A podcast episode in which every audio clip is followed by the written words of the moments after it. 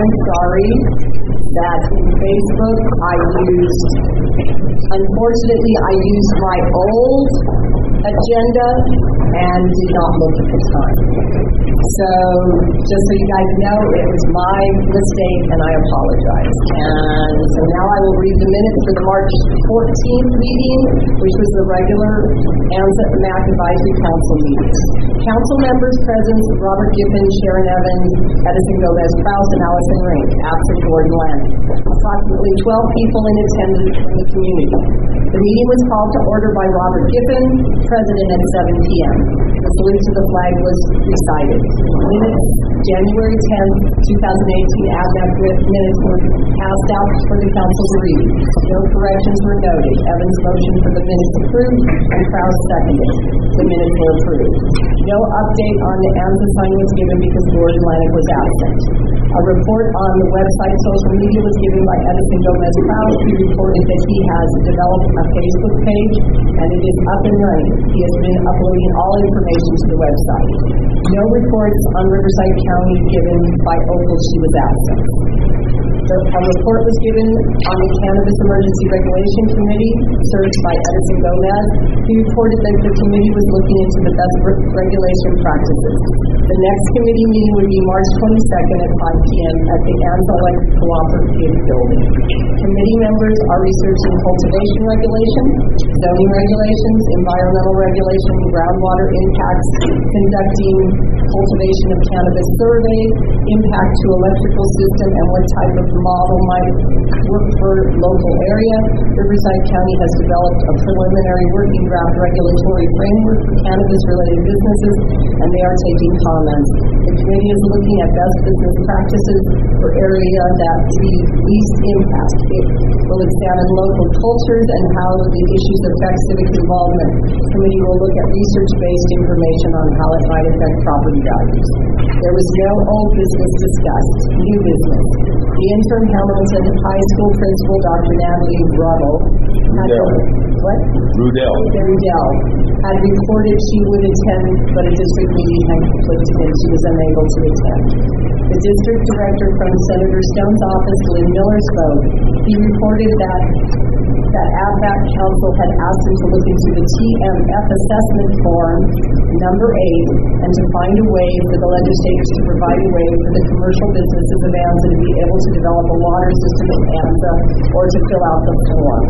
He also reported on the 28th district and it, and what it contains, over a million people, and is very diverse. He passed out brochures that explained how the government can assist con- constituents. He also passed out some information on what Senator Stone Oh, Senator Stone, sorry, Senator Stone has pr- proposed in legislation. He also reported about the Veterans Service Awards and asked the community to please make nominations and passed out the form. Staff from Riverside County Department of Animal Services attended the meeting and reported on services offered by the department. The speaker reported that from January 2017 to January 2018, there were 522 calls for service from our area. The results of these calls included 84 impounds, 82 dead animal retrieved, 92 animal cruelties, 39 citations issued. Some of these calls include numerous illegal puppy mills and reports of dogs killing livestock. There have been investigations on dog fighting groups in local areas. Staff reported on the kennel permit process, and you are allowed four dogs without having to get a kennel permit.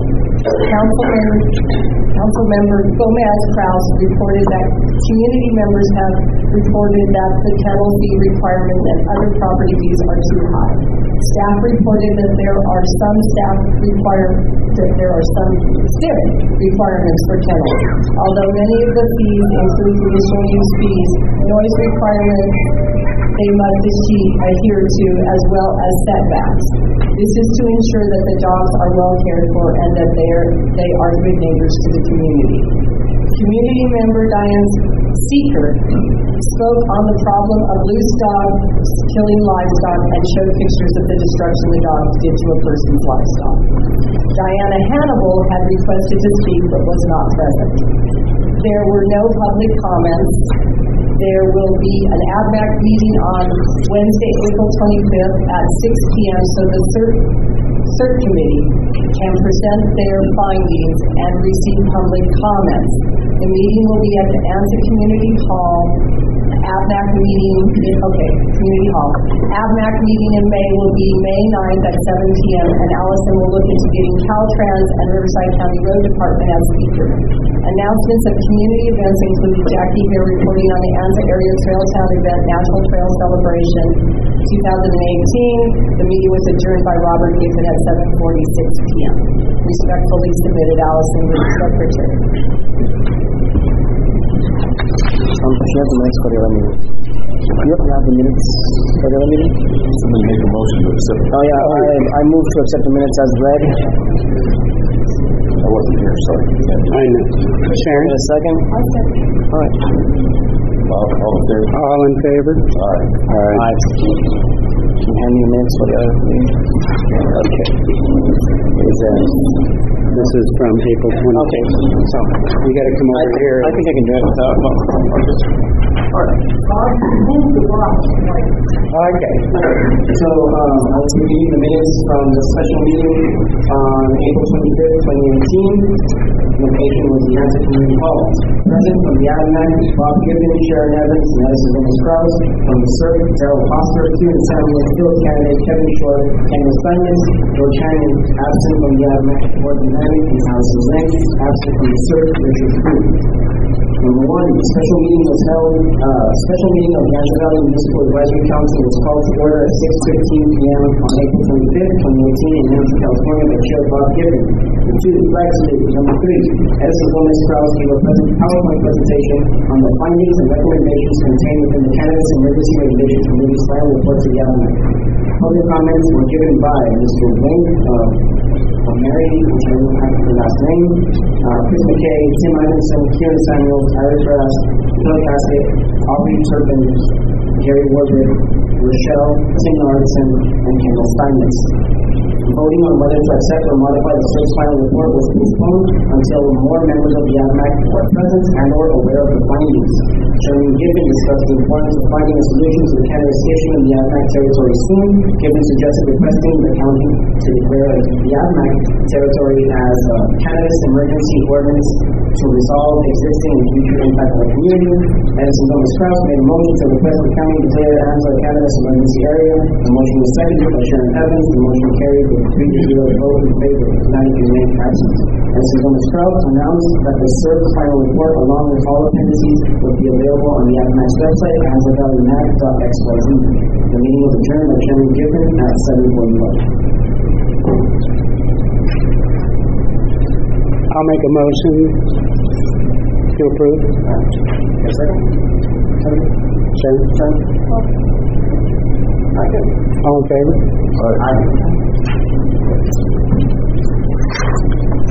Okay, uh, next up is old business, but I don't know, uh, Gordon, do you have a report on the sign? No, No sign? I have no time. No.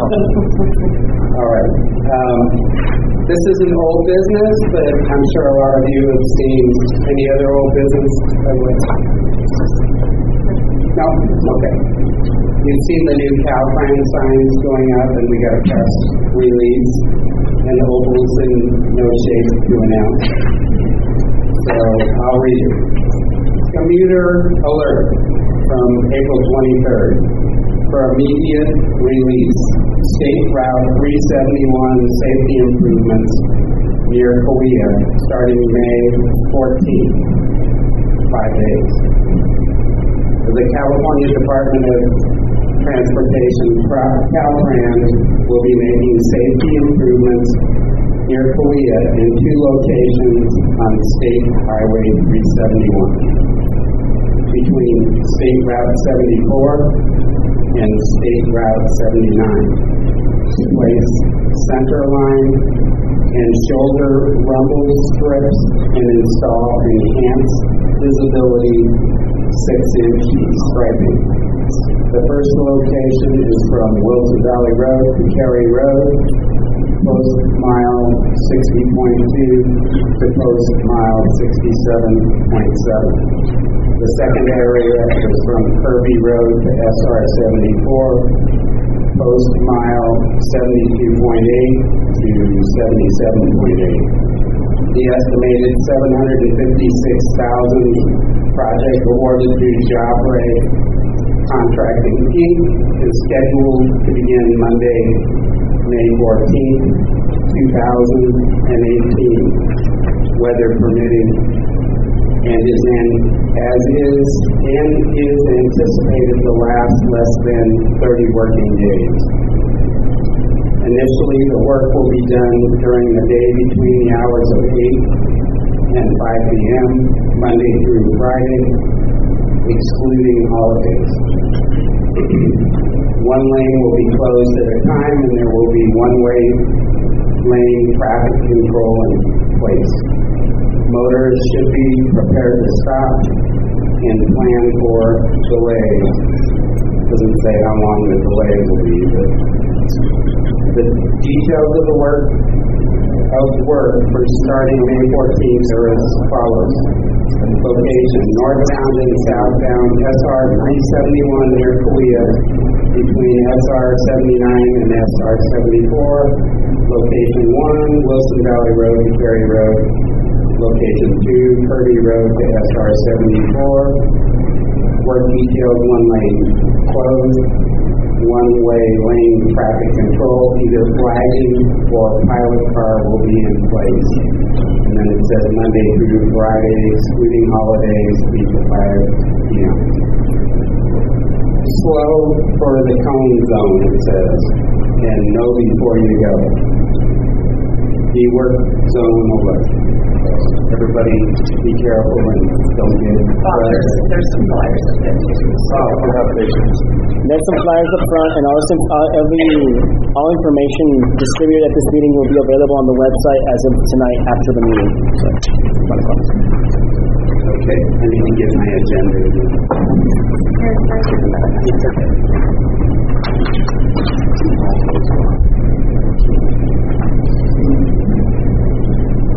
Yeah. Edison is um, going to give a presentation on uh, the Cannabis Emergency Regulation Committee CERC findings and recommendations for the Anza Valley Municipal Advisory Council. Present. I'll, I'll I'll it so easy. All right, Michelle. Okay, so, thank you, Rob.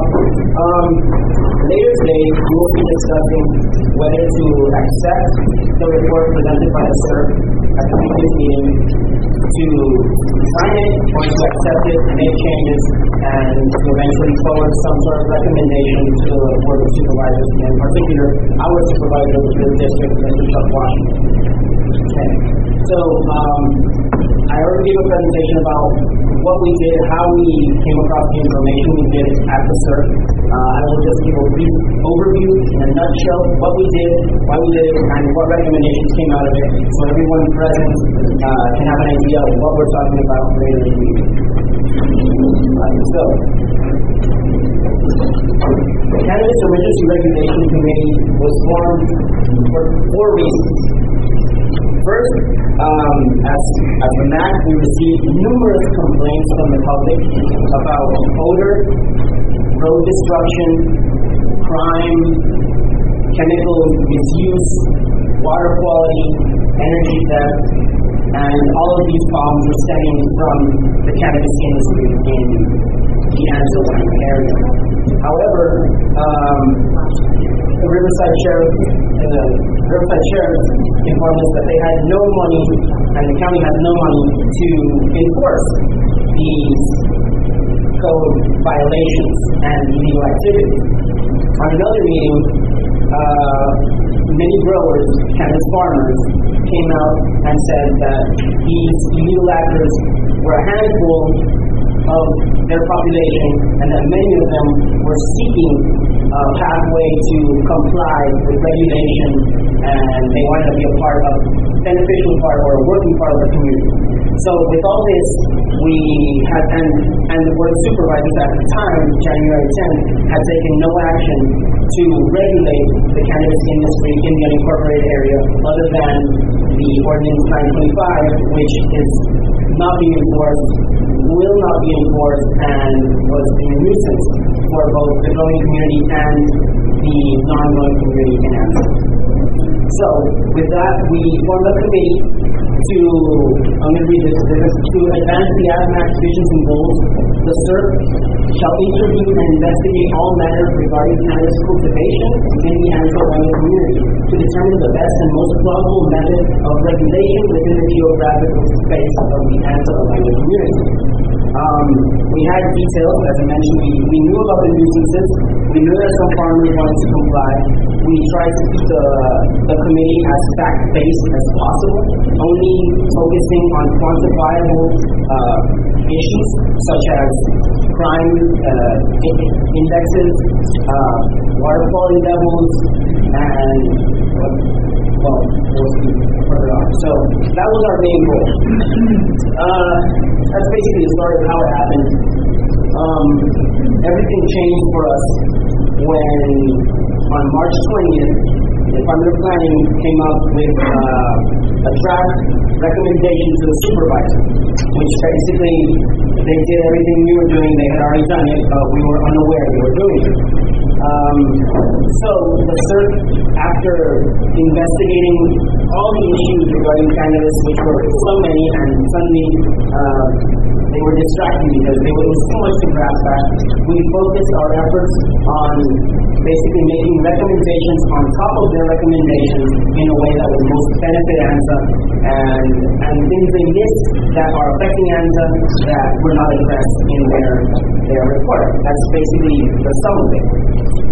So there are some things that uh, agreed that were great.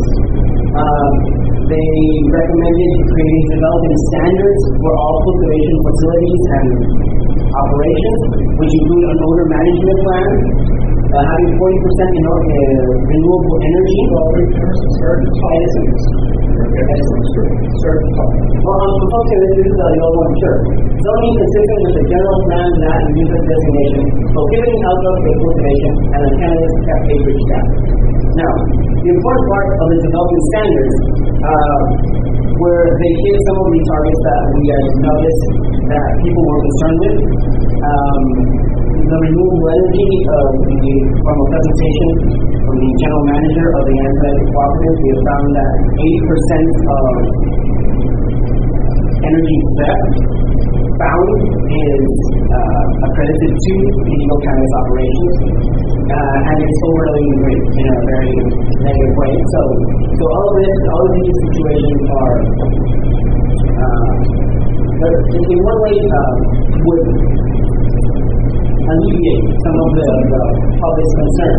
Again, pesticide use permits from Riverside County Agricultural Commissioner's Office, uh, clear and adequate documentation, the county will have the right to examine, uh, products stored in a secure structure, regular inspection, and of course aesthetics, ECI. Cannabis cultivation would be allowed in commercial, industrial parks, manufacturing, and agricultural zones. Cannabis cultivation, these rec- recommendations, should be prohibited in all residential zones. Um, where we just had here is that six hundred twenty-five thousand dollars that will be used from the development agreement in these cannabis permits will be used for code enforcement to regulate and monitor permitted cu- cultivation operations. And this is tricky. This, this money does not include enforcement for unpermitted cultivation operations. Now, there was a missing piece of information that we recently received from the county, thank you very much, was the amount of parcels that exist in Anna both in the ADMAX jurisdiction. However, the, the county did not have an accurate count of how many of these parcels are zoned residential. Um, it turns out that 97.44% of the parcels in ANZA are zoned residential. Uh, 49 parcels are for agriculture, 63, which represented 1.23% are commercial, and 19 are manufacturing. So that sums up to about 3% of would be eligible to participate in the new framework put forth by the community investment center. Uh, Well, it wasn't a layer given to us from the county, so so, and, uh, that, I wanna just make a quick shout out. We did not, we did not have an accurate count, Ms. Annika Novel literally spent an entire day or more on her knees with a magnifying glass, counting each parcel one by one. So I would like to acknowledge Annika, thank you very much, that was an awesome job. Really breaking your back for Annika. So, so this, this is something somewhat of concern because uh, if all the money going to development agreements is only enforcing in uh, permitted growth, this would eliminate everyone who's growing on residential property, which is a majority of growers in Anaheim. So you get an idea, I made a little blackout map. These are the only zones that will be allowed to grow cannabis in Anaheim. Little corridor which is commercial on, the three seventy-one. A few other commercial parcels and everything else, the dark green, the rural mountainers can live there. And, uh, all the black is basically what's cut out, so it's just an idea. There you go, that's your map, and that's who is kept out of it. Now, if you live in any part of these black spots, code enforcement will not be checking on the road right next to you anytime soon they're not. So that is, um, they won't be allowed to participate in the framework. Therefore, the county, as I mentioned before, the county has mentioned there is no additional funding for code enforcement to to um, cover our area. Now, uh, so, well, that's what we're thinking, that's, that's what we're, we're looking at. So, our recommendation, conclusion, would be, in full consideration of the complexities of the issues presented, the clerk recommended the board of supervisors consider the needs of all parties, cannabis growers, local residents, businesses, and other members of the community. The following zoning issues should be considered. RA and RR zone areas comprise most of the zone properties currently involved in growing. Setbacks, lot sizes, and proximity to sensitive property, noise, odor, and other nuisances associated with cannabis activity, indoor and outdoor growth possibilities, and canopy sizes as defined by the California Department of Agriculture. Far as cultivation, the main concern of all cannabis growers is the exclusion of our RR, RA zoning, as detailed in the staff report, will virtually remove a path for the small farmer to participate in any uh, legal framework or program the county in place. As far as the groundwater, we found no consistent or, I'm not gonna consistent, uh, substantial data due to the lack of information we have about our groundwater. So the recommendation would be uh, to coordinate with state and local authorities in determining what, if any, effect local cannabis production will have on existing water supply quality and the effect on future local development. So in short, that's what it is, that's the situation. The committee was, uh, I guess we want to acknowledge the board of supervisors for for hearing us out. The Anza Valley MAC for creating the committee and the committee members, Mr. Kevin Short, uh, Giffen, Jerry Samuels, Philip Kennedy, George Hannon, Kendall Simons, Richard Coon, Darrell Hoffler, and our alternates, Andrew Perry, Tim Larson, and Annika Coffey for their very, very valuable. So that's what we'll be discussing today. Thank you very much.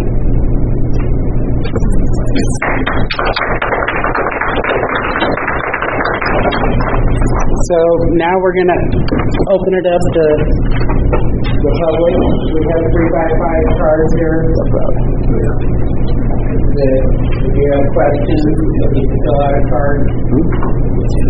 And uh three minute time limit.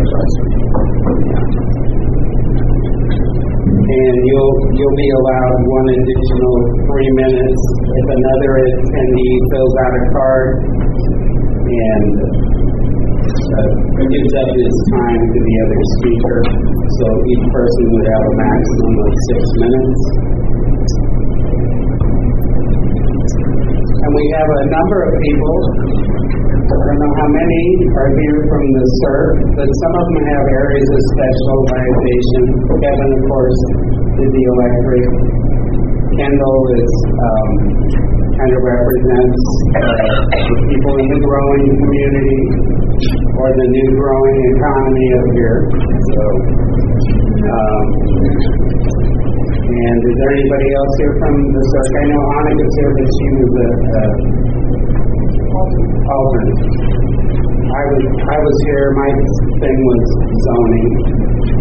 And, I'm looking for, somebody pick up a hand if they were on the CERC committee and they're. Okay, I know Daryl is not gonna make it, he just got back in from out of state. Anyway, I'm waiting for cards and then we'll get some Q and A. They are? I guess I looked at the blank ones, not the filled out. Okay. Shuffle them up, okay. Um, what I'll do is I'll announce your name and then please tell us where you're from. Ron Bell, and then come up here to the mic. Where are you Ron? Over there.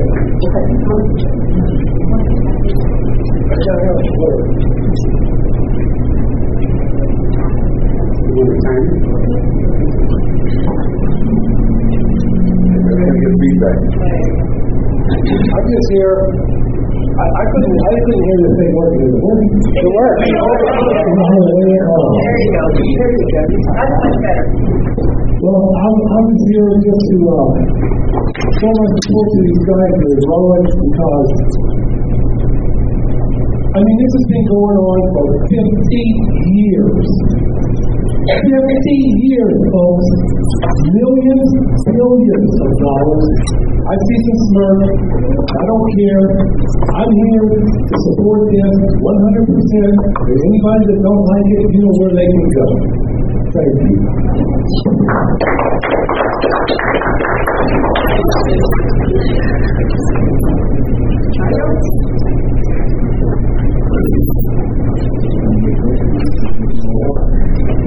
Um, Jerry Warlock?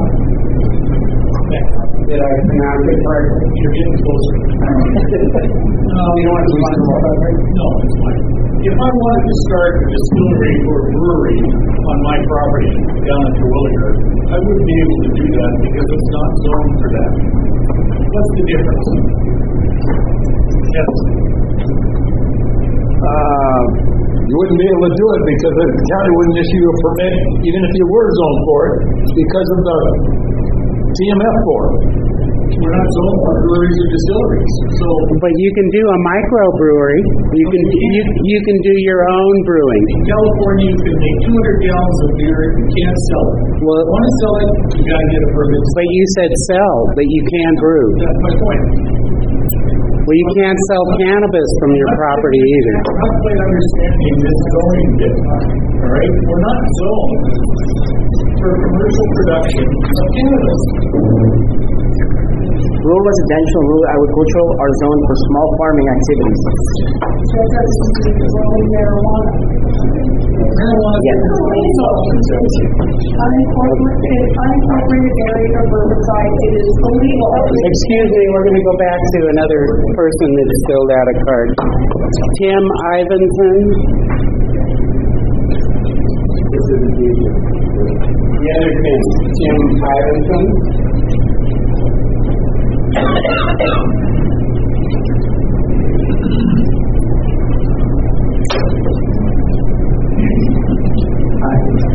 with Gary. I believe that if you're going to operate a business, you should have the licenses, the permits, and the zoning. To me, this, this valley now smells like stuff. But the whole thing is, is if it was all body shops, auto body shops, would you permit this? Would you permit a garage going right next door to you and your kids and putting stuff in the groundwater that is affecting your animals, your children, and your family?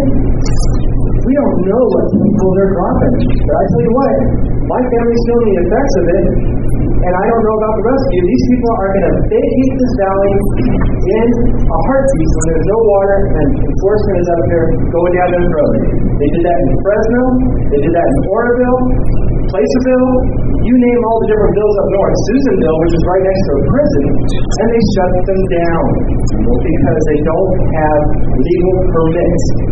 They're still trying to figure out what they can do. I agree with zone it, commercial, put it in industrial buildings where they can the air, filter the water, and I'm fine with that. If you want to grow your six plants, 12 plants, and maybe 24 if you have two permits or two medical cards, I'm fine with that. But to have thousand or 13 greenhouses behind your house with the constant smell of skunk coming into your house where you can't even open your own window and the sounds of generators and quads going up and down the street all different times of the night. I'm not for that. I think this this uh, certain. I think it's a grand event to try to get something that's illegal legal.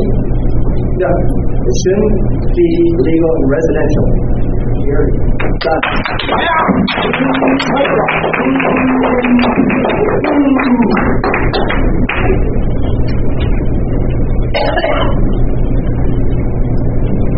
That's kind of the whole point. Excuse me. He said he went on. He started. Kick him out, kick him out, kick him out. Get up. Um, you know, that's the whole point, making something that's illegal, legal. And a, a lot of the components are smell. You know, these things have to be complied with if you're following the law. What do we have right now? I'm sorry, what was your name? Tim. Tim? Tim. I know. All right. All right. Kendall Steinmetz.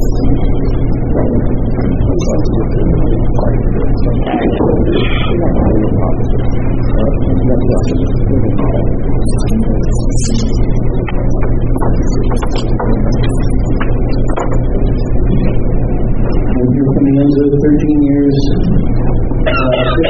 54% of the Riverside County voted for legalization. The plant is illegal. Uh, pretty soon the federal government's going to reschedule it. Interstate commerce will then be allowed, so that argument falls away. Uh, UC San Diego just received a $5 million contract to study the effects of cannabis oil with autism. It's being proven that it works for autistic children. Um, we need an end to this half-truth accountability we got going on up here. You know, we've got other egregious water abusers. This one spinach field alone, 11,000 gallons a minute, an acre foot of water in 30 minutes. Uh, they're using the same fertilizers the cannabis growers using. Okay? Uh, it's, if we're not going to hold everything to the same standards, it's, it's futile. Uh, and once again, rural residential zoning, permitted uses, nurseries, greenhouses, orchards, aviaries, apiaries, field crops, tree crops, berry and bush crops, vegetable, flower, urban gardening on a commercial scale. That's a permitted use for rural residential. These are not residential zones, these are rural residential zones. And that is the primary issue here. And it's whether or not it gets excluded or not. And it's all up to you all and the board of supervisors, and I thank you all for your consideration.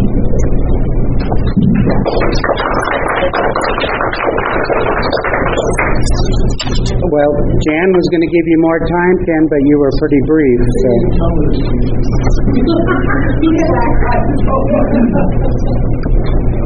You didn't want to speak, Jan, or did you? Well, um, my question is, is there, there is a lot of conflict between rural residential and the illegality of growing pot.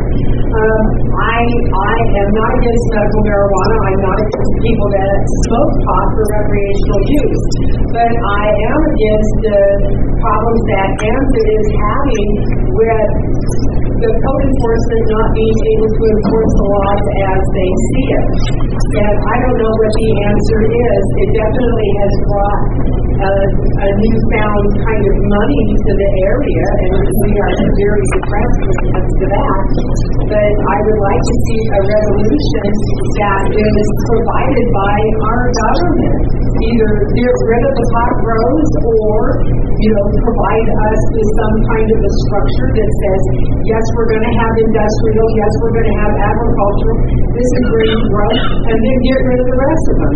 My concern is that the marijuana community and the growers of ANZA and Aguanga and Sage are not maintaining the illegal growers. Call them in, say they're growing illegally. The community needs to step up and take action there too.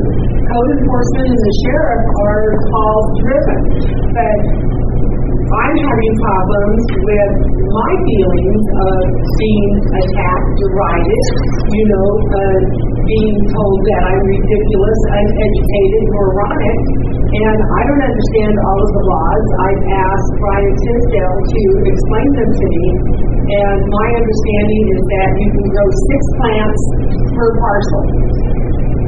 So why are why do you have these huge huge growths? I don't understand that. I don't understand why the law is not enforcing what they have decided for marijuana grows in the unincorporated area. If you're going to if you're going to give us this law, enforce it. That's all.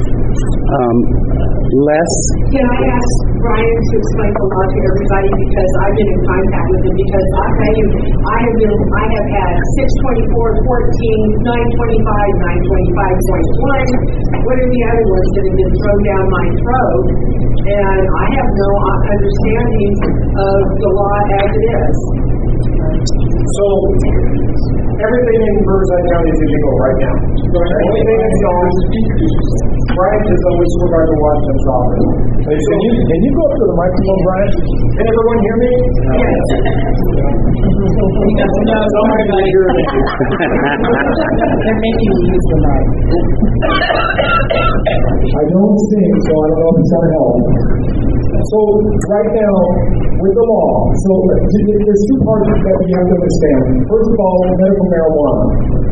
If, a person has a license, they can have 12 plants in their private property, but they have to live on the property. They can have up to 24 plants if people have a license on that, that property. That's it. Prop 64 came along, the recreational use. That allowed anybody to grow six plants. That's the state law. We have no control over it whatsoever. We can do some regulations uh, if we wanted to, but basically any person can grow six plants within their own personal private uh, property. So I don't get into the parcel things and what a parcel, what it's not a parcel. But that is it. They gave locals the ability to regulate everything else that Prop 64 passed. So these people that are growing these big things, they're all illegal. Everything's illegal. Six, 12 or 24, that's it. Everything else is illegal.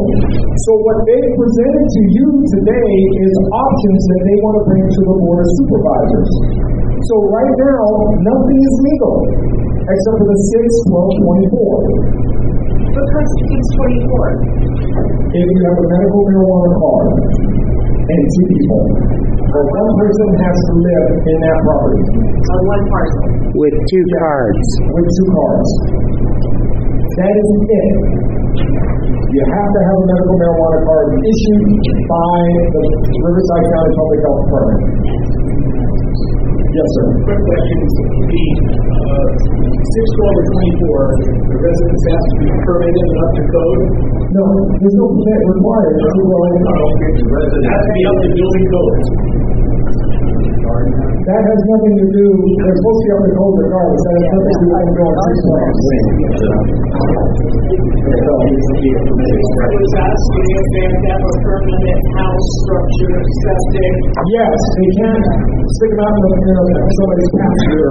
Right, that's, was that your question? Okay, thank you, Brian. Thank you. Uh, and we'll probably get Brian back up here again.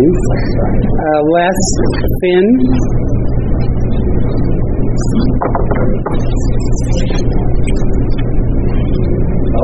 big mouth, so we'll just leave the microphone alone. I'm pretty upset about this myself. Uh, I'm a true believer in marijuana, guys. It does a good thing for you. If it wasn't for marijuana, I wouldn't be up here today because I wouldn't be able to walk. I don't smoke it. I use the, the tincture, and I use some hand cream for my arthritis. If I didn't do that, I can't move my hands. That being said, it's killing this valley. How many times we had to try to get a business in this damn town, and they won't do it because they won't let them have water. But you'll let these damn guys go out here and plant a thousand plants, five gallons a day per plant. How smart is that? Hey, come on, wake up, people. That's food for thought. You want to live in this valley, or you want to have the dust blow away as you're leaving town? That's the big one, guys. If you can't open a new business because you can't get water, but you're going to let somebody throw a thousand plants over here and give them all the water they want? Now, how much sense does it make? Two plus two equals four, any way you want to look at it. When I came up here in 1973, we drilled, I drilled a well out over my property. The water was then 30 feet at the top of it. Within the last five years, the water was 190 feet down before you get to it. Right now, it's up there. It's only about 100 feet down. But I guarantee at the end of summer, I'll be lucky if I have any water. You guys go home and measure your well right now. They're not using much water yet. And go measure it in three more months. See where you're at. That's right. You let this crap happen to you, man, you're going to win. We're in your town. I know some of you oppose it. Some of you think it's a great thing. Somebody's going to be making money off of it. That's fine. Well, let's keep it at a sensible rate. I grow my own two plants a year. That's plenty for me. I'm not here to sell it. I'm not here to speak on. I'm here to obey the laws the way they are. He brought up this point about the chemicals. Okay, how they going to control that? They can't come up here and bust them for having too many plants. If there's no money, there's no money. Okay, the only way you're going to get them up here to do any kind of control is to call them every damn day with the same complaints. You call about your neighbor because of the stench every day. Don't do it now think you're going to do something. Because they've been here at these meetings before and they tell you this. The squeaky wheel shrinks the grease. They don't do anything unless somebody complains. So if you want to let it happen, be quiet. If you don't, have a big mouth like me. Thank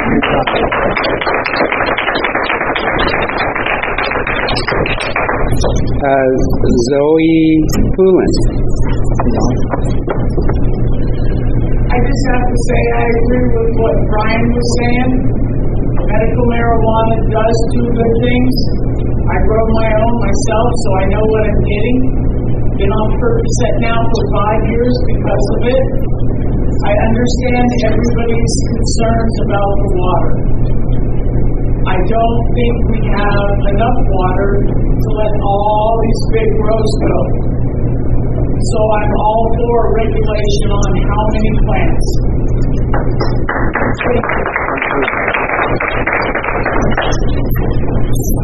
Uh, Ken Rank. Do you know him? I'm going to keep this brief. Most of my questions are more, more directed to Harrison for the certain things. Is on their survey that was done for the growers that filled out. Is it on? How come the general public didn't get a see, see the survey so we know what questions we're asking? You know what I'm saying? Another one is the Endangered Species Act up here. We have a lot of sensitive habitat and people with 20 acres will go through without doing HANS report. And the county required a HANS report for any type of development. You can correct me if I'm wrong. Anything over five acres now? Depends on the area. But you, it was any parcel if you're putting a structure on. Not, If it's in a cell, not all, but a lot. Right. Right. Yeah, Hans the deal. So these people are going through clearing property, putting the groves in without having the HANS study for environmental issues. It's something that wasn't addressed. And on your survey that was done, was the first question off answered. How many of those growers responded have their state license to grow? To get permits to grow in the county? You know what I'm saying? Or are they all under co-op agreements to grow more than their 24 plants? There are no agreements in the county. So, everything's illegal. So, No, nobody has a right to grow in the county. So then six twelve point two. I can answer your questions one by one. Okay. The first one, the grower survey was. Those are mine. All right, yeah. I, I think I'll just, I'll yell it from here. So, um, Okay, so as far as the grower survey, um, it was made available to the public on the paper, the Country Journal published it pro bono, and ran it for several weeks. Um, it was, uh, the, the outlet also made mention of it, and the website was published the link to the, the survey. Um, nobody has a permit, a state license, because the first the first requirement to obtain a state license is to obtain a local permit. Therefore, if there are no local permits, there are no, no state licenses for growers in the area. And third, and secondly, How can they determine what type of state license to apply for? Because they need to get a state license based on the number of plants. In order for the county to determine what type of permits to issue. But the county is not issuing any permits currently, they're Ken. very, they're catching up. Oh, you understand what I'm saying. So, as far as the Endangered Species Act, um, uh, according to the regulation, uh, all permitted growth, if, if they will ever be permitted, anything that is permitted has to adhere to any and all existing ordinances. So if they were to be regulated, all of these things would be taken into account. Well, the Mount Palomar, Lino ordinance, the the endangered species, they would have to, they would have to cover all of these. Right. But the the damage has already been done. so you can't- You can't reverse the damage. Okay, we got Ken. Um, is it Iris? I, the, okay, Iris Gross. Where are you from, Iris? Sorry, just hands up. Yep. Okay.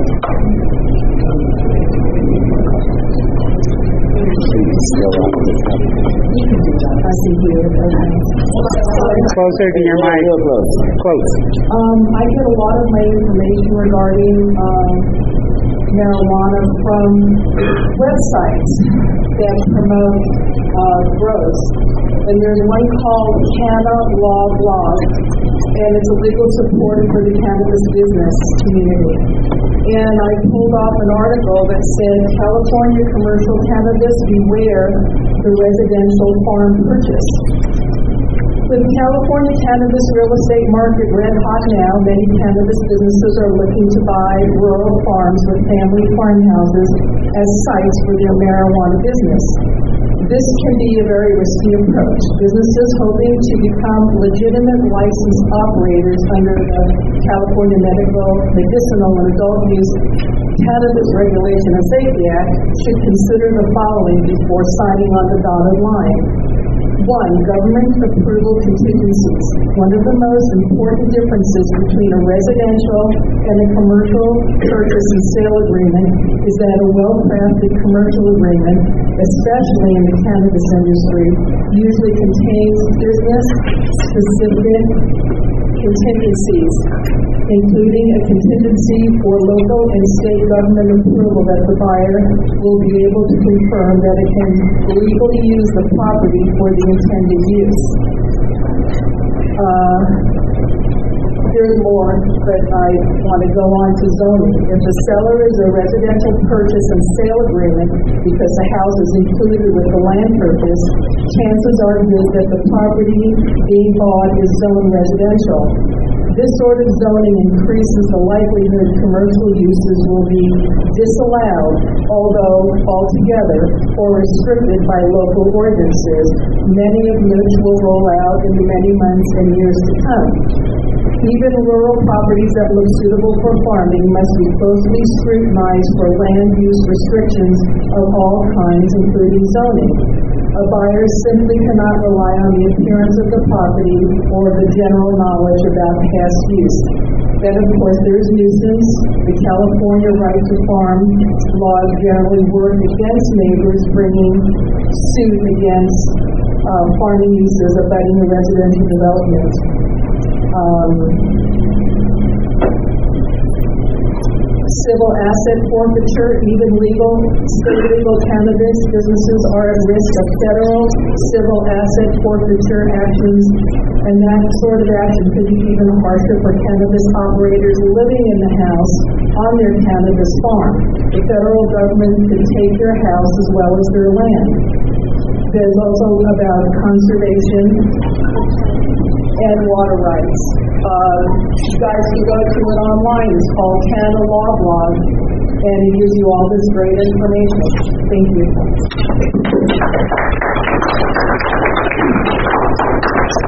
Tim, Tim Lauritsen.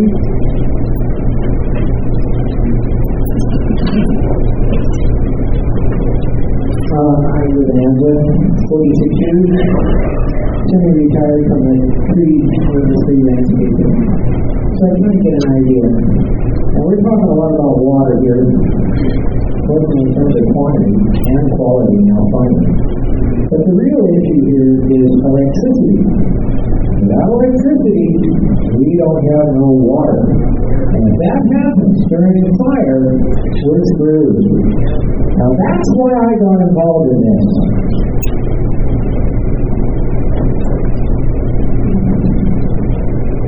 The future effect of the industry on this water use is one big question mark. That's the other issue. But first, we've got to think about the limitation that our power has on our water use. Then we start dealing with water. Because the apple industry here in the 80s was much more extensive than maybe 300 commercial growers. Now keep in mind, I'm not too concerned about the commercial growers because I'm hoping that the issue with the Indians on their ultimate water use will play into this and shut that down. And we also need to let the state know to not issue any commercial We can't handle that here. And this is all as a result of putting the cart before the horse. If the state allows the county only one and a half percent on the fee collection, we're the real guys. The state is what we need to also get our issues to. Thank you.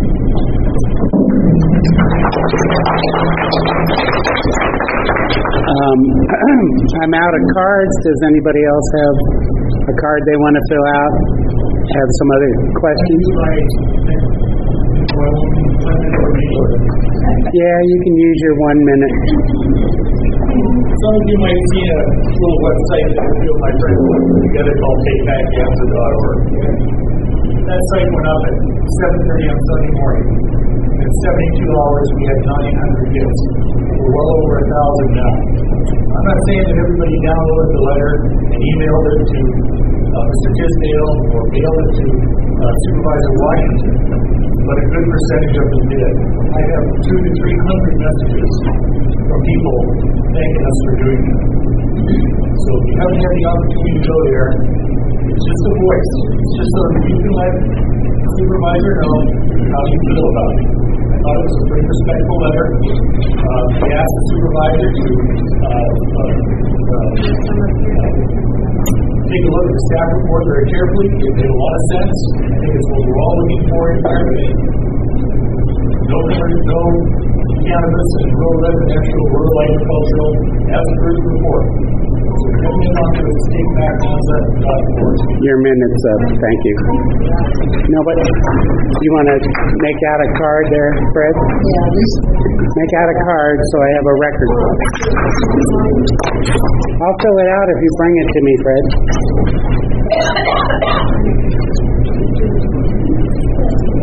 You know, I, I think that the majority of growers out here are not intending to register, uh, especially the big organizations, so-called, they're not cartels, but they're similar. They're not going to register. They don't sell pot in California. I think if the county says their goal they haven't for the past four years really shut down not even ten percent of the illegal so-called growth up here. How are they gonna shut down all the stuff that's here now? And, and I, you know, even if everybody started calling on the phone, could take years to, to shut them down. I think there's going to be a small percentage of legal growers that won't, if they're limited to, commercial plots, they won't use all the water that the, the rest of these guys are going to use because I think the majority of them are not going to go legal. And I, I do express a concern about the water supply myself, you know. But as far as I'm concerned, the town's almost gone now. I, I don't see it coming back without some major revisions. I agree.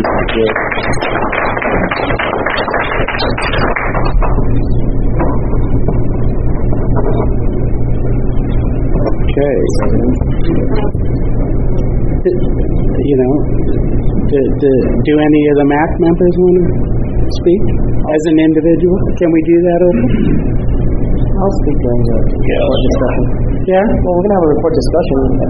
Well, I know. What that item is. Go for it. where in here does it state that that six hundred and twenty-five thousand dollars is only going to be? That's not right there. It was in the PowerPoint that Ms. Char- is it Charissa Okay, or so I didn't see it in here. Charissa. Yeah, it's not there. I think that that's scare tactics. No, it, wa- Saying that the illegal grows are not gonna be enforced by code. That's what Charissa said at the meeting in her PowerPoint. It's available on the Riverside uh, Board of Supervisors website. The whole meeting's there. The PowerPoint she did was not available to download. But in her PowerPoint, they break down how they are going to spend the, money. the money um, generated from development agreements, fees, or I taxation. understand, so they're gonna allow that, they're gonna allocate six hundred and twenty-five thousand dollars to enforce or police the legal grows, and then nothing, and code enforcement's just gonna turn a blind eye to the illegal grows, is that what, that what, that's gonna work? So, let me just say a couple things. So, I- I'm not quite sure on the number and where, why she presented it quite that way. Um, when the board, whatever the board of supervisors decide to do, they're gonna support whatever that is. So, let me just talk what Supervisor Washington said. He will support the, the residents of Amazon and what they wanna do. So if you want some type of legal stuff out here, he will support that. If the majority of the residents don't want it, he will support that. And then he will direct county resources to deal with it accordingly. That's his opinion on it. So right now we're in a lot of planning. There's a lot going on. They still have to come back to the board. It takes all five members to move this issue forward. Okay? Or majority of the vote. So the, each supervisor can pretty much tell planning what you allow in their district. So this district is going to tell Supervisor Washington that Anza needs to be the place to grow marijuana. He's going to decide what happens in the third district. And from there, that will be supported. So if whatever the decision is, and I'm not saying what the decision is going to be, they will support it. So people that are illegal, they will go after those people that are illegal. That's how it is. Why aren't they going after you now? There's no policy right All what money goes to fiscal enforcement. You know, I mean, the, the, the idea is only have fifty permits, and, There are no permits. well, I'm saying, but the, the idea is. There's nothing, there's nothing legal right now. Let's, let's start with that. There's nothing legal right now. There are no permits. And let me just clear up one other thing. The state can't issue license in Riverside County if Riverside County doesn't allow it. If Riverside says zero, you're done. And then our, our county has to dedicate resources to go after the people that are breaking the law. Okay? So we're not saying folks aren't going after it because they have taken down some, but you live in a rural area, and this is not happening just here in Anza. It's happening all over the place. And there are limited resources. The sheriff has to make the determination of what he wants to go after. Code enforcement, they don't carry guns. All they can do is go and cite and cite and cite and cite. When it gets to a point of arrest and extracting plants, the sheriff has to go in and do that. He's got to commit resources to do that. And you probably already know what resources are out there.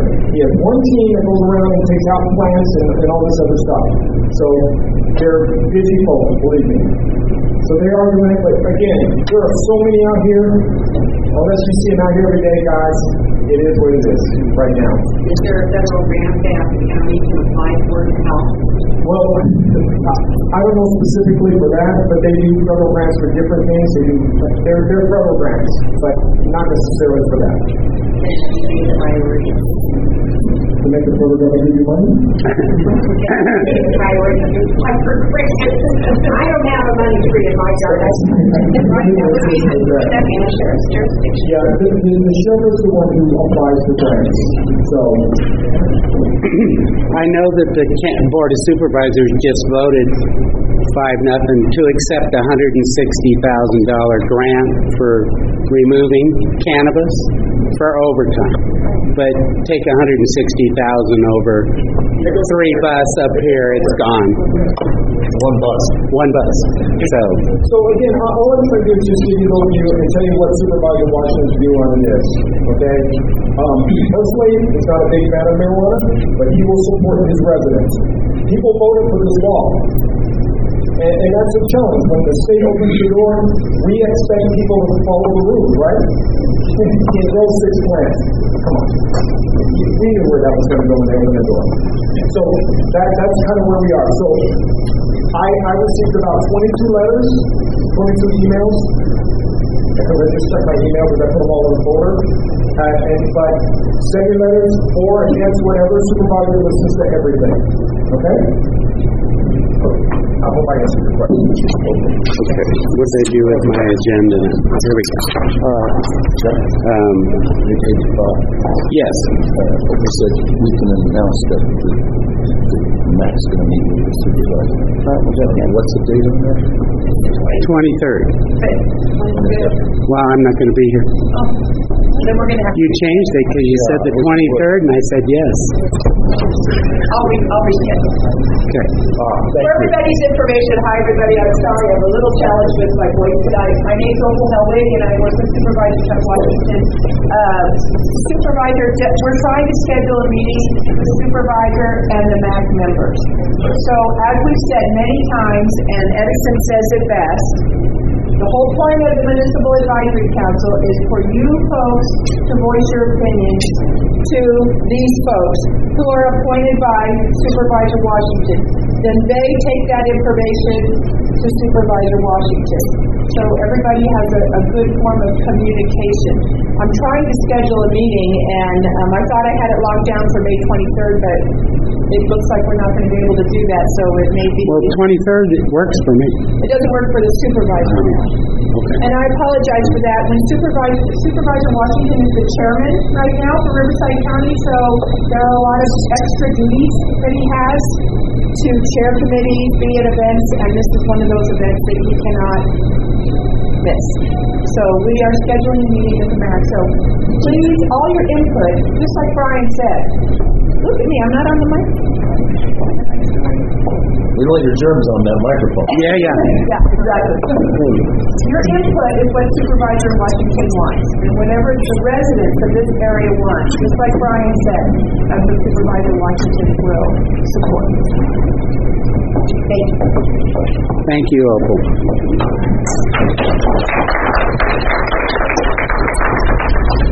So, um, we're going to discuss the report. And has everybody had a chance to read the short report? Yeah. So let's discuss it. Okay, well, it's okay, you guys need to speak up. Okay, microphone, let's move the thing over to the middle.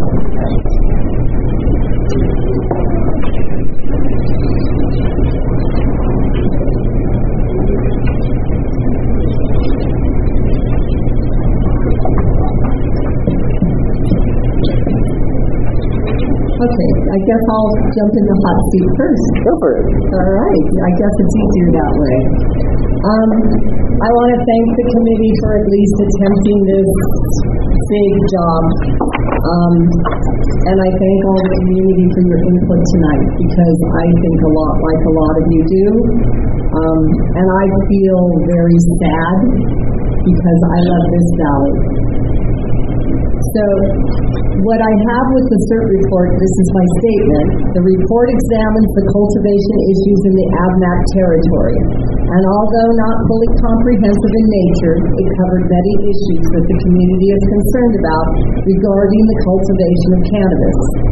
Due to the nature of this uncontrolled cannabis cultivation with no regulatory framework in our unincorporated area of Riverside County, which is terrible, the cultivation issues need to be resolved. Either they need to be stopped, and that means stopped, because right now, I, well, I'm looking at both you and Brian because you have the supervisor's ear. Okay, if it's not, sta- okay, it started in 2013, and they started cropping up. And I watched them, and I talked to a lot of them, and I was very angry then. And I called code enforcement, I reported to code enforcement, and most of it, nothing happened unless they were large grows. So I looked at it as an environmental disaster, mainly because no CEQA, and I want a CEQA against the state of California to say that they did not think, think this through. Because they did not look at all the small people, and they only looked at what they think is going to line their pockets. Well, with this big influx, which is happening, you're right, all over the state. What's it called? A CEQA, which is where basically what happens is you. CEQA. It's a CEQA. It looks at the environmental impact of an industry. It would look at oil refineries when they have their little flames going up in the thing in the central. It looks at Southern California gas by all those people that are breathing that and they're fighting to get that gas pipe tapped.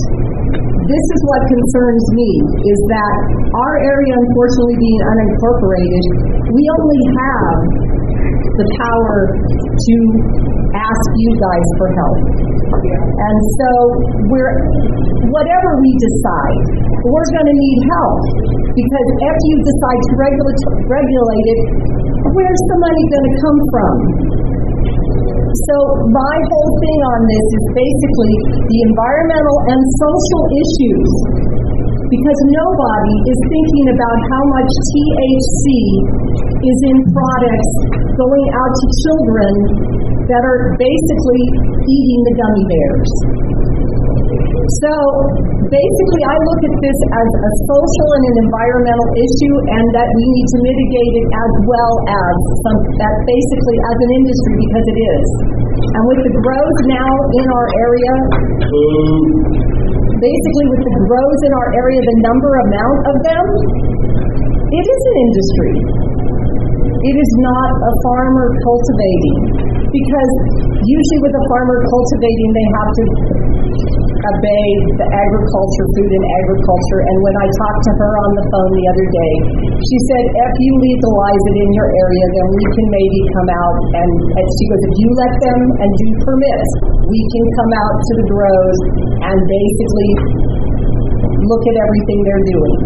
But she did not say what we would do with the illegal ones. So, and basically with the with the survey validity, that concerns me, and I know you guys kind of got thrown the loop. And I appreciate all that you've done. And I'm not, I, I can't say that I'm going to say, no, you can't do it here. And so with the study, I say that they could pass it on to supervisors mainly because then at least it showed some type of framework if the supervisor decides. But I, I do not believe that, I don't know what we're going to do. And I'm scared because I don't want to see, I don't want to see this area destroyed. because I love this area. And I don't want to see it destroyed. And, and it's because the people that are doing it don't have any buy-in. And there's those of you that do have buy-in that are doing it. And those I respect. But I don't respect you because you still are doing it without legal to do it.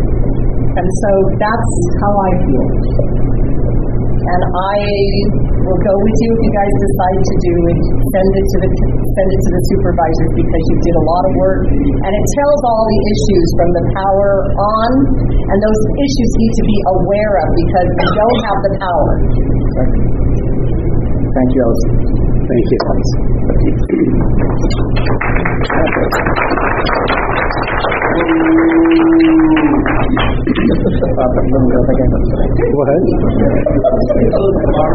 Here's the hammer.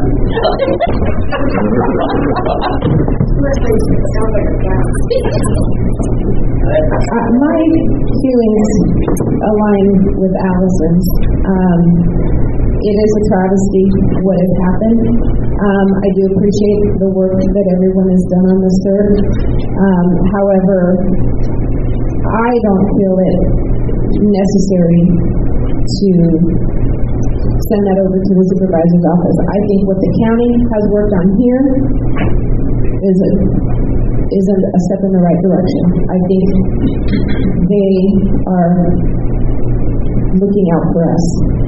Um, it is a travesty, and our valley is not the beautiful valley that we came here to 25 years ago, and it breaks my heart. My children and my grandchildren live in this valley. I work at the school, and I see all those children and look at what they go home to, and it breaks my heart.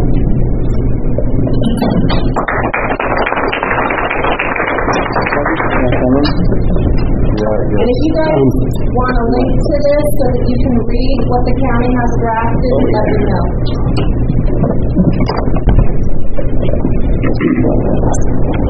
Well, I was vice chair. Sorry, I was vice chair with Edison on the CERC, and I grant you that our survey may have had some uh, issues. We we were trying to garner. One of the nice things about the CERC was it was pretty much a.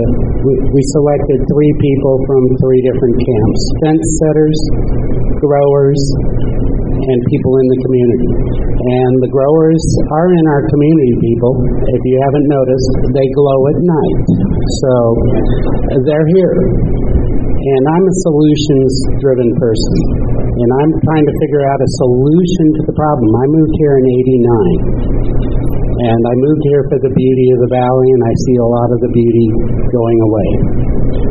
But with sensible regulation and potentially maybe a, a little carrot to the growers, but only so much that they can only hang themselves if they create a problem and generate income to the county to enforce. The problem we have right now is we have a, a blossoming industry with no enforcement. I mean, how many new greenhouses have you seen go up lately? And I can tell you, supply and demand is going to take a lot of people out of this industry. I, I already know that in the state, the so I've been told. I don't have personal experience that um, it's down to like four hundred and fifty dollars a pound. And a lot of people that have grown, and it has been here for fifty years, and a lot of people have been under the radar and growing and good stewards of their land, and people didn't really know that they were growing, and they did that because it was illegal. Um, so my thought process is if we can come up with a gray area instead of black and white, no grow, or go gangbusters like it is right now. I mean, it's pretty incredible. Everywhere you go, you see new tunnels going up. Um, if we can create some kind of enforcement with fees and regulation, you know, whether they have somebody that, even an alliance of these growers, an alliance of these growers that self police and say, hey, we paid our fees, the county's given us a blessing. They give us a stamp and then they say, hey, this guy who just showed up next door, he just mowed down all the red shank and he put up five tunnels, you're not going to put up with it because you paid your money. And, you know, uh, according to the state, everything that's supposed to be in the retail outlets is supposed to be organic. So anything, and you can't take it out of the state right now.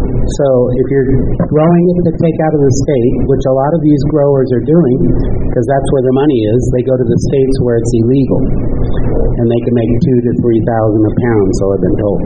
So my thought process is maybe go with the smallest, which is what specialty cottage, which is like 2,500 square feet or less, mixed light. I think, um, you know, they have to come up with a way to create their own power. They have to screen for Palomar, but no generators because quiet is very important up here. There has to be a residence. You have to have setbacks. If you're on a piece of property and you're less than three, uh, the setbacks in the uh, county's report say 300 feet. Well, if you're on a smaller parcel, you may have trouble being 300 feet from the neighbor's residence. And the neighbor says, no, you can't do it. You can't do it. So I think a sensible way to go would be let's get some funds to the county that they can come and help us police and hopefully, you know, I can tell you that there's a number of businesses up here that are benefiting from the growers. I know the hardware stores increased their number of employees. There's the grassroots, which brings in five loads of soil a day um, that goes in and out all day long. They block my driveway three and four times a day with their semis. That soil's going somewhere. There's sales tax being generated. I don't see that coming back to the community. I don't know if we can get a piece of the sales tax here locally. I know it's just pick the battles.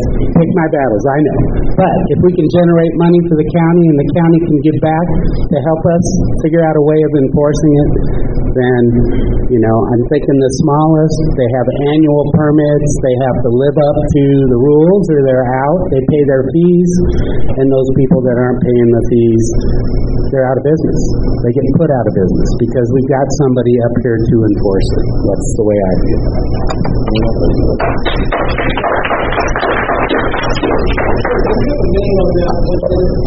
Um. We'll let you have public comments after we have our discussion, okay? Okay, so I agree with most of what Bob just said. Um, I, I, as part of the CERC, uh, we try to remain, I try to remain as neutral as possible, not insert my opinion as much, but now as a member of the MAC, as a member of the community, uh, I'm entitled to do so. Um, I speak to most people on the street. I try to with as many community members. Um, not all of them were able to come out here. Uh, there are a lot of a lot of non-growers who believe that the growers should be given a pathway to compliance so as to bring in um, revenue and enforcement. And I, I, I hear your concerns. I hear everyone's concerns. Honestly, I, I when you ask, um, you, you're thinking commercial growth, you immediately go to a thousand plants, but that's not entirely true. A commercial grow just means that they can sell it on a sta- on a in the state of California. That is the definition of a commercial grow. They can, they can be six plants, and if it's a commercial six plants, they can sell them. You can grow tomatoes on your house. It would be pretty insulting if you could grow tomatoes, but somebody says, "Hey, I'll buy one of your nice tomatoes off you." You can't sell it because you, you can grow for yourself, but not for anyone else. So I agree with Bob that we do have a water situation, um, and if they are to be allowed, it should be at the lowest possible tier to retain our small town, small farm, trail town feel, and not impact the power grid, the watershed, and basin. I mean, and and basically that's that's that's my way of seeing it. Saying no to it is not inviting any more enforcement. There will be no additional revenue magically coming out of the air to enforce illegal cultivation. This is a, one step in the right direction. I do believe they should be, i- if if it goes through, they, they should be um, monitored regularly and the program uh, revised annually, perhaps, just to make sure they're complying with everything they're asking for. And as far as um, where the money is coming from, well, we have to pay a development agreement to the county, and that's the money that's used for code enforcement to make sure they're they are complying with what is being asked of them. So that's that's my two cents. Gordon. Good evening, everybody. Uh, uh, I've been listening and I agree with a lot of the things that are said on both sides. But I really agree with what Fred had said up here. I've lived up here 50 years. and it was an aspiring community. It was, you know, growing like the way it should be growing until the state put out this TMF form that did not address this basin. We're the only basin that that they missed. And we and I think what's created this atmosphere is every form of government has let ANZA down. The county, the state, and the federal government. Why we had meetings here trying to fix the water PMF form. We got a lot of lip service from the supervisor saying, I'm going to do everything I can, and I'm sure he's tried. If I was a supervisor, I would be up there in Sacramento telling them lawmakers, you've made a mistake here. You need to fix this TMF form so we can have commercial development here. We can create jobs where our kids don't have to go and clean pot for a living. That's all we, they've left us for with. We gotta be able to fix the TMF form, get some commercial development going on in here, and repair ANZA before it is too late. I don't think it's too late, but it's, it's gonna be if we don't do something soon. So, I know it's, it's a little bit off track, but, uh, I think that that's the root of the problem. We gotta get this water issue fixed. So what do you say about the CERC report? Um, I think it, it's too big to try to stop at this point, and it needs to be regulated. And we need the Board of Supervisors, not just Chuck, but all of them, to get on board with what's happening in the state of California. And if they don't kind of roll with this, it's going to roll right over them. It kind of reminds me of prohibition back when that they were trying to prevent alcohol. It didn't work. Regulation, I think, is the answer. And if then they could, by issuing annual conditional use permits, get that, use that fund to regulate and go after the illegal growers. Right now, they don't have the money, but we could, there's a way to get that money by issuing conditional use permits, I think. And I think that maybe it's not the complete answer, but you guys are on the right track. And I'm, and I'm going to tell the supervisor as, such when I'm looking at him face to face. Thank you.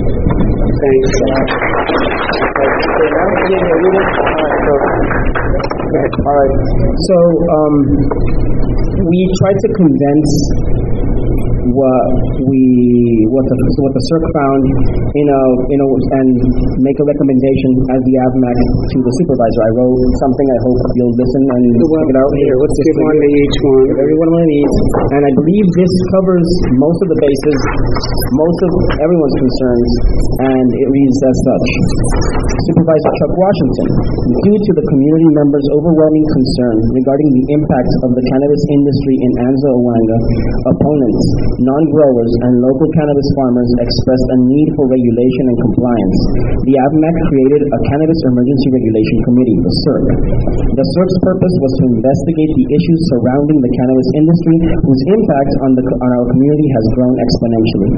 Based on the CERC's findings, the Planning Department's draft recommendations, and input from the community, the AVMAC requests you consider the following. Again, this is not, has not been approved by the MAC, I'm just reading it, seeing if it's what flies. More than 95% of properties in the AVMAC's area are zoned residential, and it is safe to say that a majority of cannabis cultivation is conducted on residential properties. To ignore cannabis farmers would, to be, would be to deny the Anza Aguanga community this additional revenue potential for enforcement, which is so desperately needed.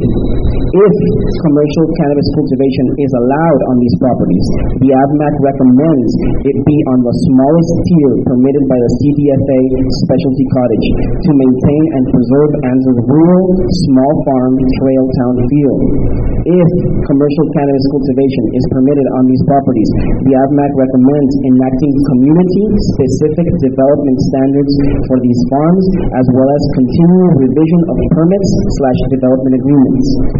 Recognizing the county's lack of funding for enforcement, the AVMAC recommends developing, developing this as a funding source to regulate this newly legalized industry. Finally, according to the Riverside Sheriff's Department, Anza has the greatest concentration of unpermitted slash illegal cannabis farms in the county.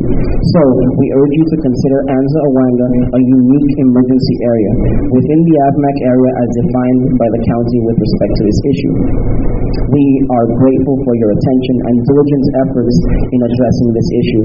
We are confident that you and your staff will ultimately make your decisions with our best interests in mind. The AVMAC will respect whatever decisions taken by the Board of Supervisors. Respectfully, the Anza Valley Municipal Advisory Council. Orlando, you're on? Or want to make changes? You want to make changes? Is there something, that's just a working draft of what I think we should pass on to the supervisor.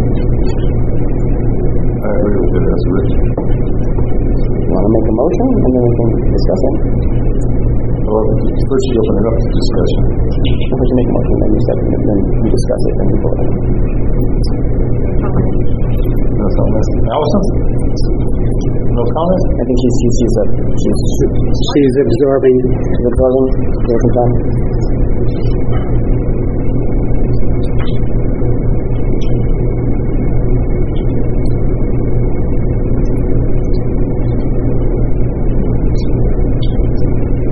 So,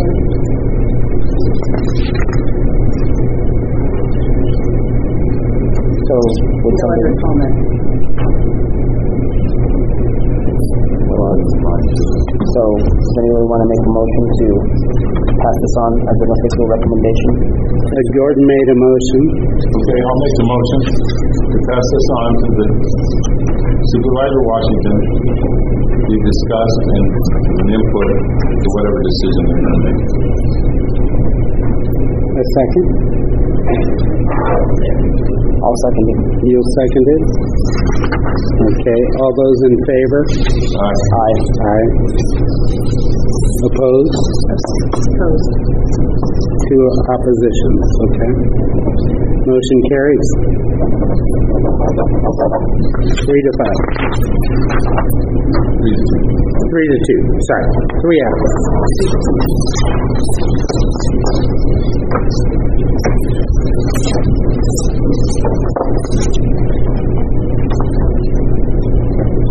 Um, did anybody, what?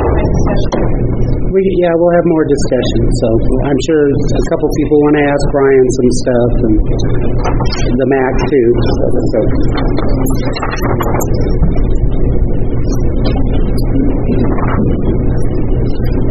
You can say object if you want.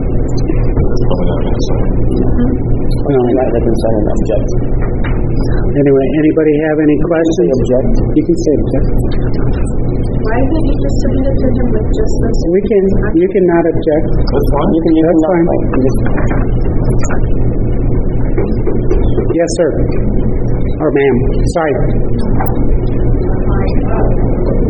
I have a question listening to all your discussion and um, hearing that read, that seems as though it your address every problem that we have here. Um, there was no real mention of the dire circumstances of water and electricity here, and how just saying, well, there'll be a lower tier does not really address the uh, complete issue.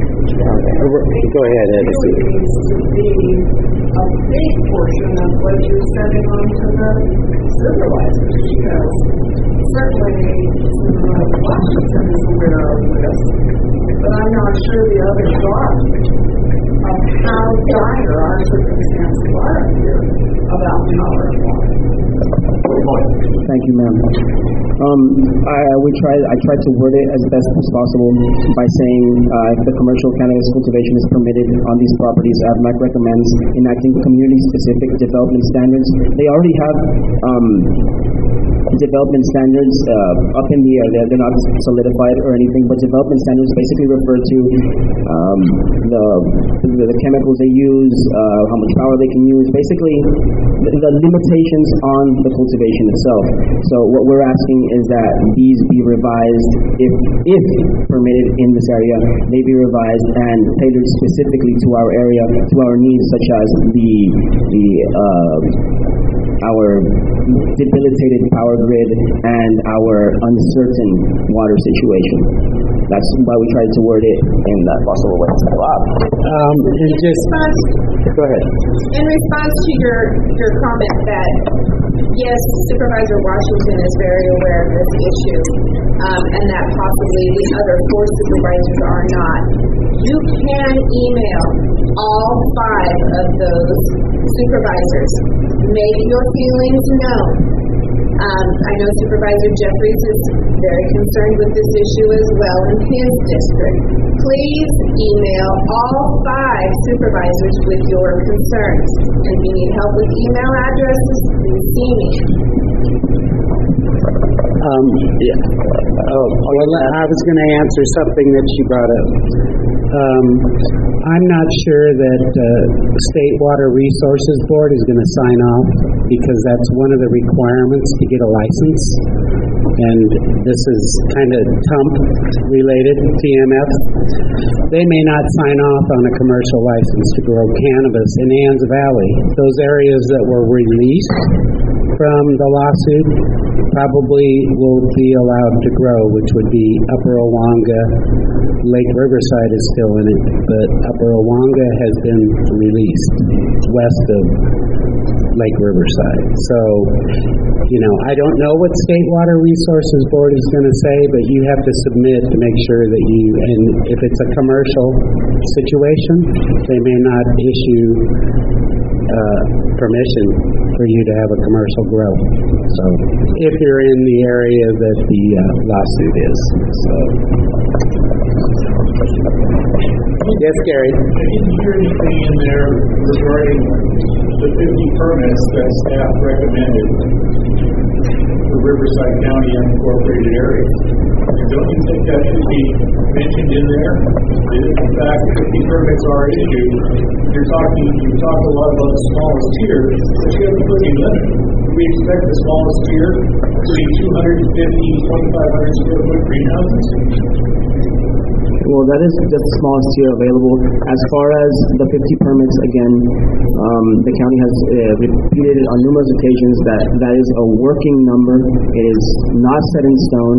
And additionally, if if it were 50 permits, that the number 50 is just the amount of permits they can handle the first year, and it would be like another. I don't know how many more they didn't mention. I can't say a number specifically, but it would be on a recurring basis. It wouldn't be just the first 50 and you're done. Um, and again, if if they were those 50, again, we are trying to word it uh, the best possible way. That's why we're asking that we be considered a unique emergency area. So at least a substantial amount of those permits come to this area and attempt to alleviate our situation. That's all I can say. That's not going to alleviate the situation. Okay. It probably isn't, but, um, you know, we can do nothing, and that's definitely not going to alleviate it. So, I have a question. there you go. when they developed the wine country plan, how did they get that started?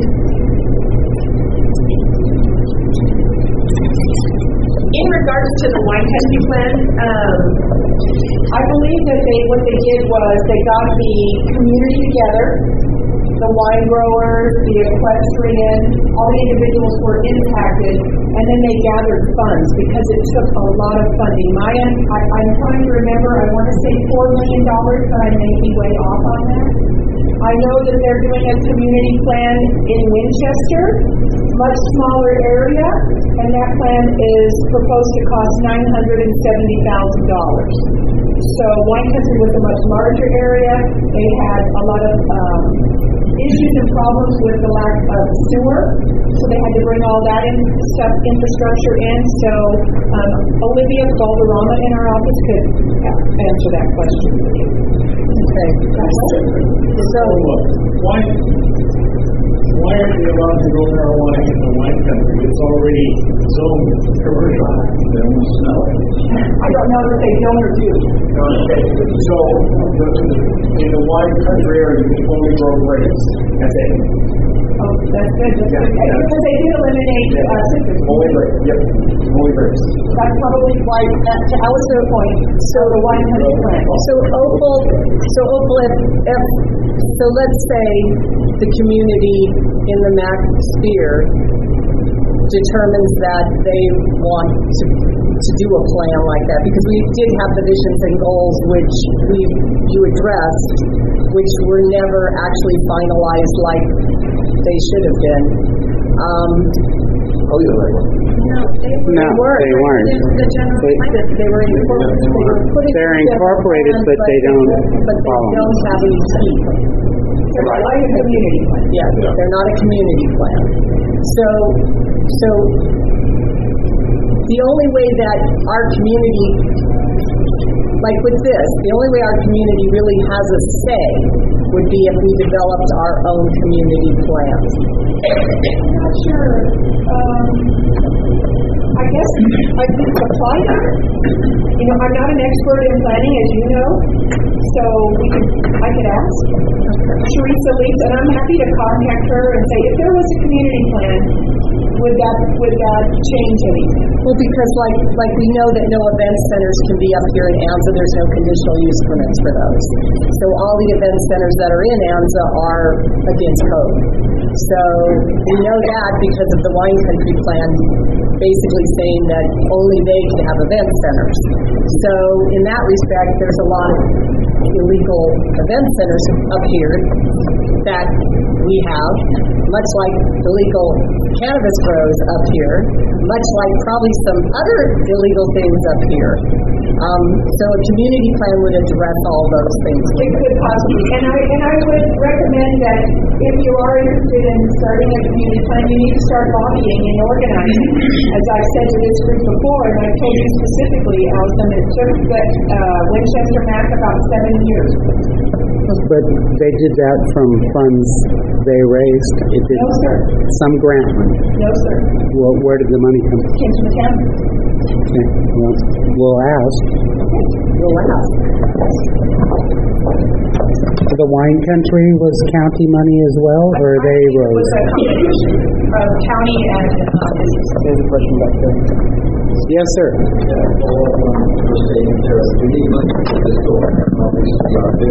Not the biggest, but one. Okay,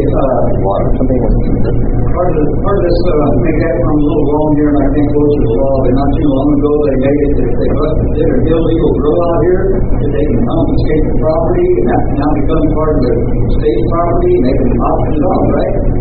Okay, so some of these people get their property, if they're renting out to these people, taking away from them, there'll be some money to spend. I, I don't know that, that we have that at a state level. I think that's federal forfeiture. It's not state or county. Different percentage of it, we got to fight for, they're money out of this area. Well, maybe Opal has an answer or she'll check on it. She's looking like, I don't know if I have an answer. I know. But the only one I'm aware of is federal. Uh, and, you know, in regards to forfeiture, I would, uh, that would be probably the sheriff and the DA, and those would be questions for them. I've been arrested seven times, I can tell you all about it. It's no joke. I can tell you all about it. They boil down the money, when you get down to the courthouse, another piece of lawyer, you give them some money and you walk out the door. That's how it works. All the money. Any other questions? I would want to follow up on this, this going in the center and middle and the end. If you want some ideas on how to get money, I mean, we can start an alliance here, grow an alliance. We can, we can charge people a yearly fee to be in this alliance, and we can make a lot of money. And we can do with this money whatever we want to. We don't, we don't have to ask board of supervisors, can we collect money over here? We start our own alliance.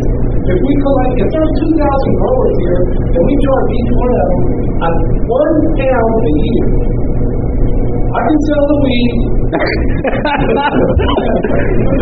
I'm not kidding you. No, I know, but we don't want to see arrest number eight. Listen, listen, I didn't get offended. Okay. You want some solution. I mean, your your thing is despicable about THCV and WF. I mean, that's just the most disgusting thing I've ever heard. The most biggest scare tactic you've ever tried to pull on anybody in your life. It's just it's totally out of line. You're out of line. You need to get out and get somebody in that's got Hey, excuse me, Ron. Enough. Anyway, so we can keep this money in this alliance and take the money from Kansas and use however they want to. We can give you way more money than the that county of Riverside would ever going to give. Well, the alliance would have to keep that money because we don't have a government here. It would have to go to somebody, an entity, or you keep it yourself. We aren't going to take any money. That's called But you want to collect bribery. fees. You want to collect fees from people. I'm not asking to collect fees. So I'm a MAC member. But, but that's what the county wants to do.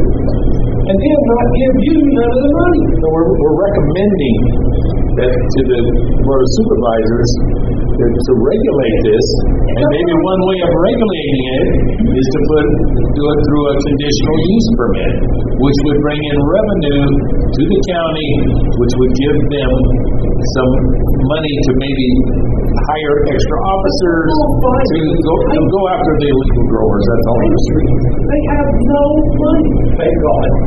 Been in jail seven times. All it sounds to it's about a hundred thousand dollars. Can spend a day in jail. No big deal. All right. Thank you, Ron. No, but, but to this gentleman here thinking this is a joke, I'm not joking. We can make a lot of money off this community and give it to the community.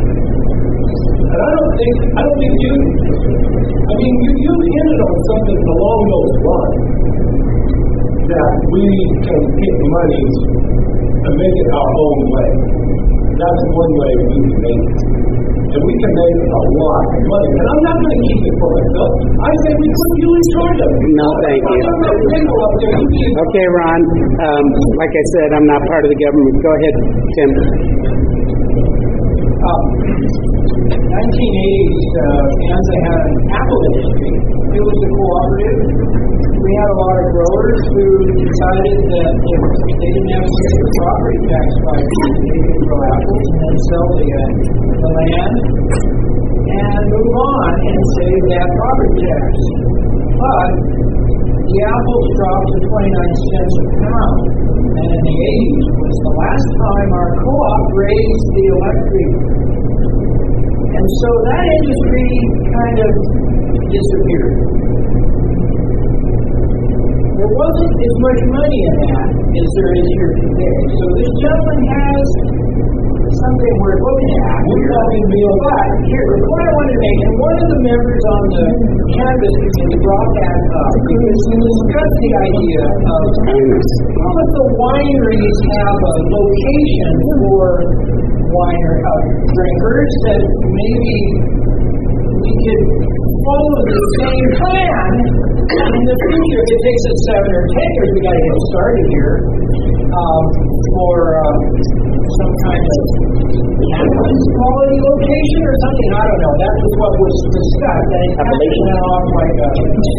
No, seriously, it's like, like, like denomination of origin. But uh, I just want to make one quick point here is that really we can talk a lot about the water and the cannabis and stuff, but really it's the electricity that's going to limit it. Okay. And this, Well, if we had, if we had regulation, maybe one of the regulations would be stop indoor growing. but you were the one that just said earlier that we haven't gotten a lot of, uh, uh, we got the short end of the stick. Oh, we have. From everybody, and now you're saying that maybe we ought to try that route. Is that our only route?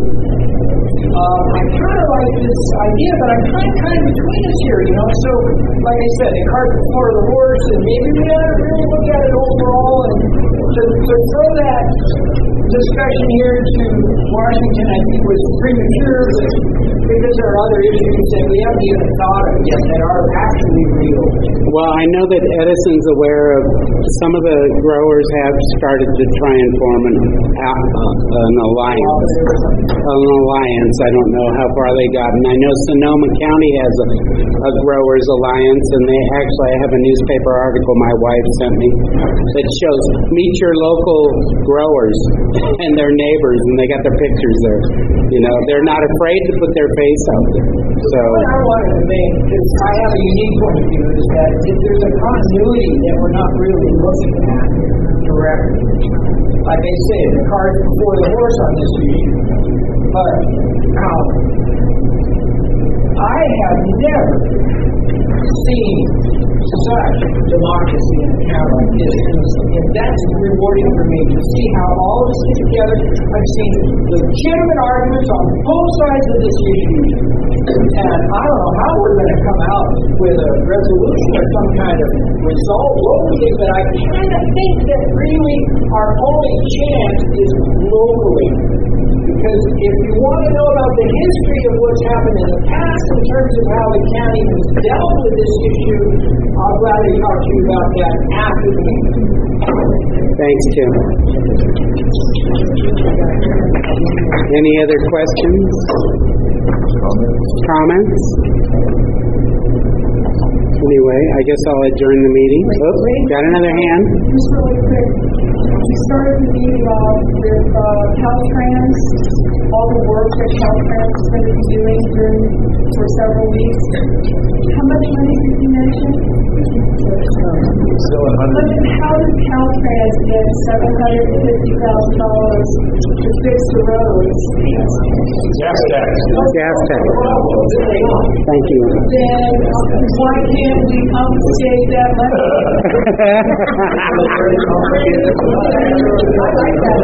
Code enforcement and hiring more sheriffs for the hill. Well, and I prematurely started to adjourn too. That's a great idea. I'm sorry, I put away my agenda and forgot. Item number five. Uh, Sharon, um, Allison, and myself at the last special MAC meeting, we voted to for, um, to uh, re- make a formal request of Supervisor Chuck Washington and the Board of Supervisors to declare the AVMAC sphere of influence territory as an area in need of a state of emergency with regards to cannabis cultivation, either by ordinance enforcement or some other form of oversight to resolve existing and future impacts within the community. I don't know how legitimate that is, but we want to put that in as well in this statement that we're sending off, that we are desperately in need of some help up here because the community is, you know, I'm really concerned that uh, we might start seeing people running around with torches. So I, I don't want to see that. You know, we we all just need to get along and talk to your neighbor. Say, hey, dude, I told talked to one of my neighbors. I said, I have an 18 inch telescope, and your lights in your greenhouse, I I have to block out. And he put a cover over his greenhouse. So So that makes it okay to turn a blind eye to illegal activity because you and your neighbor get along? No, but I I was respectful and he respected me. So, in other words, I'm not going to go down and tear down his greenhouse, is what I'm saying. So, you know, I tell my neighbors to slow down because a lot of them, I spend two thousand bucks every year or two to fix up the road, and they still, the better I make it, the faster they go. So. Now we're adjourned. No, we're not. No, we're not. Oh, oh, oh, what, what? Here, you tell me what I'm to do. We've got the meeting dates, the next meeting date, and Oh. we- and we have the time, we have to make sure we're Okay. seven. Okay, the next, stop it. Is it John? That's what here tonight? Well, he was supposed to be here tonight because that's what you did, so that's what we have to talk about. Okay, What are we, calendar dates, and our next date is July, July, and it is July second Wednesday. second Wednesday. You won't be here. Well, have a nice day. Okay, so the, it will be July eleventh, And, um, and the speaker will be Opal, the tax collector can come. and, uh, yeah, we've already paid our taxes, but we'll, we'll talk to him. anyway. And we all agreed, I make a motion that the meetings go back to seven o'clock. Okay, I'll, you'll second? I like six as well, but um, Oh, I like six. I like six too. well, I'll say seven. Makes it difficult To work off the hill. to get to attend, Hey, the meetings have been at seven since forever. forever, and I think it's better that we. All right, I'll go back to seven. I'll go to seven. I don't- I don't- All those in favor? Aye. Aye. Four out of five. Anyway, thank you very much. I just wanted to let you guys know that Captain I saw him. Oh, hello, Captain. Thank you. Is this you? Um, and we don't have a Yes.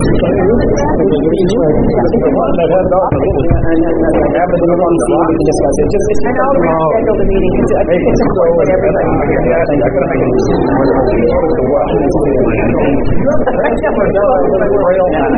I'll. That's. How, how you, how do you all minutes? You can, I'm on, I'm on Facebook now. I don't I well, I've been all dating, I've been on the phone. I'm never going further away. Or you get a little off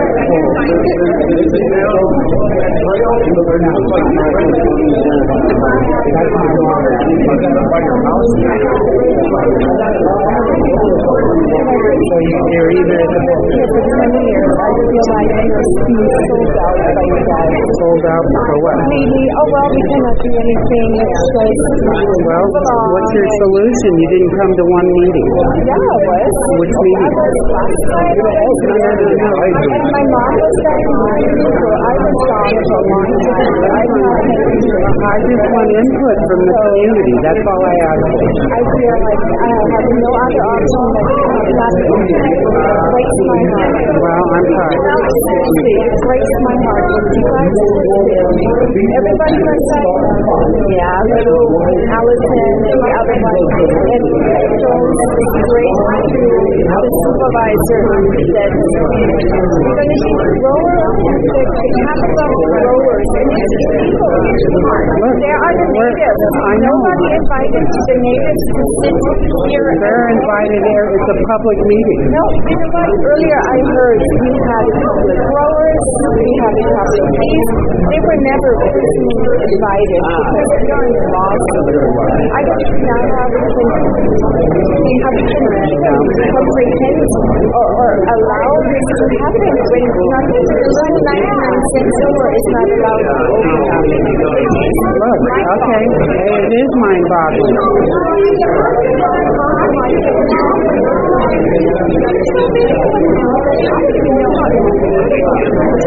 know, when you start like you'll get a twenty more of get out of. Nobody's doing it. There's three greenhouses right in the road. Oh, I know. My road is twenty-four hour traffic on of dead. I know you know, The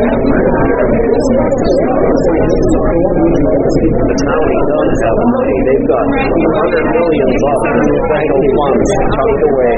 Well, maybe they'll give us of the, You audit the county, you'll find hundreds of millions of dollars. I can figure it out. I'll get it handled before I leave. No, no, I'm not leaving for a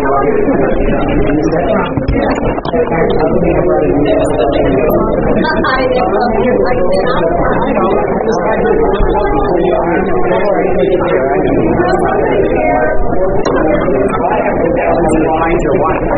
know you do. And you have my cell number. It's not going to change.